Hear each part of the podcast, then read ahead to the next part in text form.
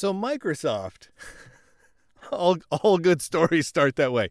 So Microsoft bought Activision Blizzard, right? We've all every, everyone's seen this news. Everyone has seen this bit of news because it's crazy. Crazy. They spent 187 trillion gazillion dollars. we might as well buying Activision Blizzard. And, you know, everyone's been reporting about how that means that they own some really big gaming franchises now Call of Duty and World of Warcraft and all of that. I mean, Call of Duty, that franchise has what, like 100 million players right now? Like, it's insane. Like, the amount, the amount of gaming, modern gaming that Microsoft now owns is just off the charts.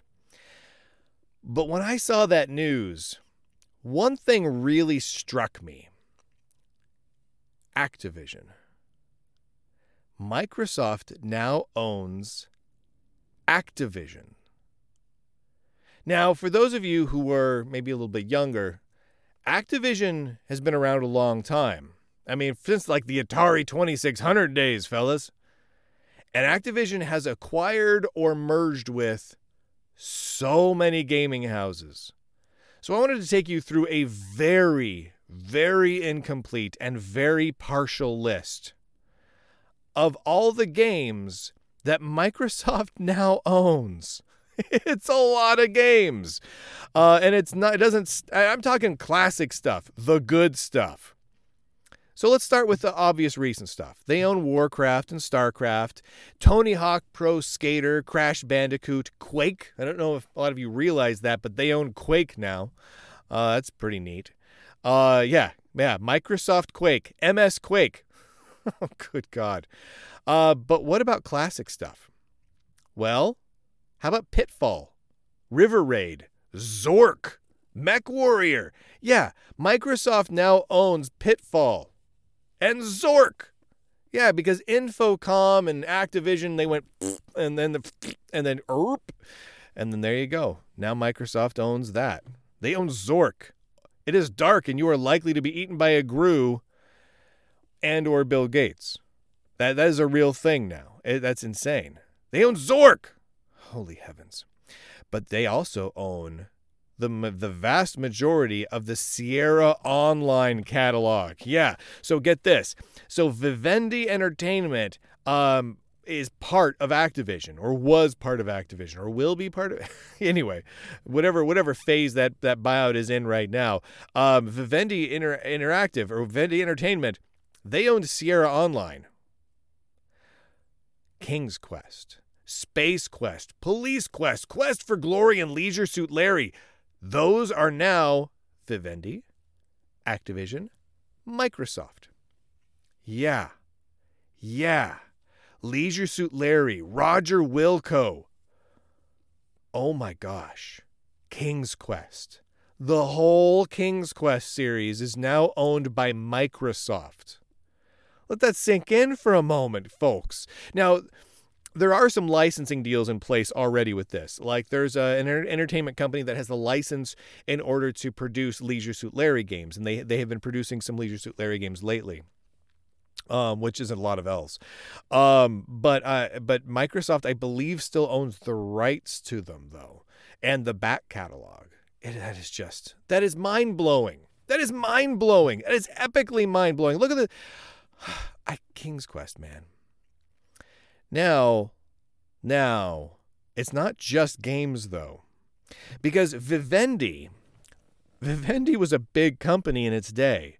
They once owned Berkeley Systems. What was that? What was that thing that Berkeley Systems had? Oh, yeah, After Dark, the screensaver package. Remember those flying toasters? Yeah, those no owned by Microsoft. Microsoft owns the flying toasters. Oh, good lord. Good lord, we're all doomed. We're all doomed. Also Heretic. Remember Heretic? Yeah, Heretic's great.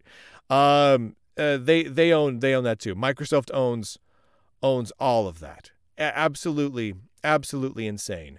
Um this the best way for me to explain how I feel about this is in a satire piece I wrote. It's over in the Lunduke Journal entitled, I'm just going to read it to you now. Microsoft acquires Daniel Radcliffe in historic $73 billion deal. Suggests MS Radcliffe integration with Call of Duty World of Warcraft. And I've got a nice little picture of Daniel Radcliffe looking really, really bummed out. Uh, we are excited to add MS Radcliffe to our portfolio, says CEO. Hot on the heels of Microsoft's $70 billion purchase of video game powerhouse Activision Blizzard, the company has announced yet another acquisition for an even higher price tag. Pending federal approval, Microsoft will pay $73 billion to acquire Harry Potter star Daniel Radcliffe. Quote, we are excited to add MS Radcliffe to our portfolio of amazing Microsoft products, stated Microsoft CEO Satya Nadella. In the near future, we intend to add Radcliffe to popular Activision Blizzard games, including a playable character in Call of Duty and as a new race in World of Warcraft. We call them the Radcliffeans. During the press conference, one Microsoft executive suggested that the company may also be looking to revive the Microsoft Office Assistant line, often known simply as Clippy, with Radcliffe replacing the popular Paperclip. When asked about this possibility, Radcliffe stated, quote, I see you're grappling with the crushing weight of Microsoft purchasing everything you love. Would you like help with that? I don't know. I feel like that that kind of summed up my general feelings on the whole deal. Eh, Microsoft is purchasing so much of not just gaming history and some of the most amazing ga- gaming pieces of property and back catalog in history, but significant portions of our childhood and adolescence and adulthood all in one fell swoop. Now, now, if Microsoft were some super benevolent company that just had this awesome track record of producing nothing but quality games that were, were just were just like love letters to gamers, maybe I'd feel differently about it. However, I have a little bit of a track record here. I have a backstory, a history. Another article I wrote over on Substack. Go ahead and read that one. That's a good one. I'm just going to read it to you now. I call it Microsoft's Bad History of Disrespecting Classic Video Games, a first hand account. I'd like to tell you all a little story. Around the turn of the century, I worked for a wee company called Microsoft. At the corporate headquarters in Redmond, Washington, I worked in a number of buildings around what is known as Main Campus. For a few of those years, I worked in a building in Building 25. The only reason that that is at all interesting, other than that is the building where Microsoft's DRM implementation was created, is that Building 25 is directly across the street from Building 16, 17, and, and 18. Those three buildings, as it happened, were all connected together with these really cool sky bridges, big, wide hallways on an upper floor. I mean, they were wide. These weren't rinky dink little office building hallways. You could drive a friggin' car through these sky bridges, with room to spare on each side. So, question you're in a company filled to the brim with nerds. You have some big, impressive looking sky bridges that are empty and not being used for anything in particular. What do you do? Will you fill them with classic arcade video games, obviously. Or at least you line the sides with arcades so there's still plenty of room to use them as hallways. Now, on, on the article, I put a map. And this is a map of Microsoft main campus. And I kind of circle the area I'm talking about. This is three buildings that are, excuse me, that are all connected together with these, these sky bridges. And they were just filled with games. It was amazing. So this is exactly what folks did. We're talking maybe two dozen arcade games were in these hallways at any given time, all set to free play naturally. Each game was brought in by employees who had their own personal collections, oftentimes because they spent more time at work. Microsoft was famous for 80 hour work weeks back then. I benefited from those. Benefited was in air quotes. You couldn't see my air quotes, they were big air quotes. So, bringing in some arcade games helped boost morale. It made the place feel that much more like a nerdy home. It was wonderful. It was this way for years and years. The arcades graced the hallways of these buildings and other buildings on Microsoft main campus long before my time. Long, long before. You fill a company with nerds, what happens? Arcade games. To be sure, these sky bridges weren't the only place that arcades could be found around Microsoft main campus. Many other buildings were known to have little clusters of arcades here and there, in this corner or that corner. But the sky bridges filled with arcades were visually interesting. They were simply super cool. Most of the arcades were in good working order. Some were project machines that needed a little TLC and often got tinkered on after hours by some of the fellow nerds. It was honestly pretty awesome. It was very nerdy and was a great morale booster. Then, one day, Microsoft decided it was fed up with the arcade games. An email was sent out to every building that was known to have them that if they were not removed from Microsoft main campus promptly, they would be tossed out into the garbage. So we scrambled. Many came in on the weekend to move machines out to find new homes for them. Many had been purchased by employees with their own funds, specifically to be enjoyed by coworkers. Their, their intended home was the cubbies in the hallways of Microsoft. Some machines were donated by employees that didn't even work there anymore. Getting it all sorted out in short order was darn near impossible. In the end, many arcades did indeed get hauled away and destroyed by Microsoft. Classic arcades, some working, some not, from the early 1980s through to the 1990s. Some arcade ma- arcades managed to be spared by flying under the radar, being temporarily moved, or being in buildings where the management was more classic game friendly, such as in some of the game groups over in what was known back then as the quote Red West campus. But enough were impacted to feel like a major downer. To say this was a blow to the morale of the arcade and classic game loving nerds would be an understatement. Over times, over time, many arcades were able to return, at least in some areas, but the damage was done and the anti classic game vibe of Microsoft management was shown. So, why do I bring this up? Well, Microsoft just bought Activision, and with it, Microsoft now owns some of the most important classic games in human history Zork, King's Quest, Space Quest, Pitfall, and so many others. Games that are important not just to the history of gaming in general, but to those of us who were there as the video game industry grew up. And based on personal experience, when it comes to the preservation of classic video games, I don't trust Microsoft as far as I can throw them. Maybe Microsoft has changed since those days. I sure hope so. But honestly, there's no reason to believe they have. Will Microsoft assist in the preservation of these classics? Will they lock them away in their vault? Will they will they capitalize on them in a way that will disrespect their memories? Who knows? Time will tell. It's up to Microsoft to prove that they truly care about the gaming legacy that they just purchased.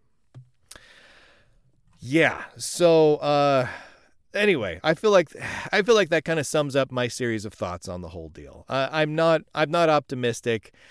I mean, I guess there's there's some cause to hope, and I, I always want to be a glass half full guy if I can be. Um, Microsoft is not all bad. You know, it's it's a company of tens of thousands of people. It's huge. There's good people there. And there's people there that I do not like at all. And there's people that do not have the priorities that I have. There's people who are not legitimately nerds, who love the tech, who love the games, who love the history of it all. There's a lot of people there that just disrespect all of it. That said, there are a lot of people there that are passionate lovers and fighters for the history of old games. I know there are because I know some of them. So then the question becomes is who will make the decisions at Microsoft? Which side will win out?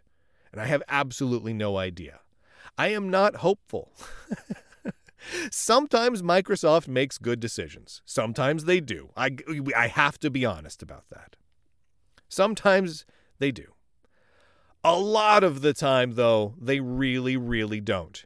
And that's what I'm afraid is going to happen with Pitfall and Zork and Space Quest and King's Quest and everything and Quake and all of the rest of it.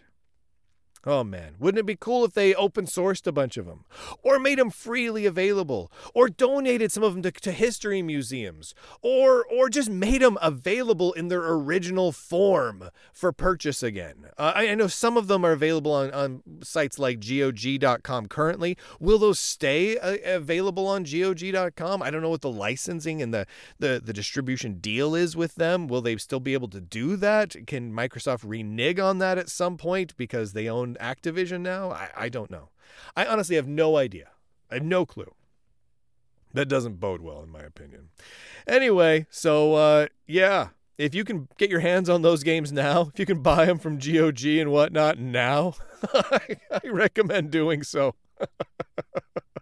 I know I sure am happy I am. I've got my DRM free copies of all the, the Space Quest, King's Quest, and whatnot games just right there, backed up.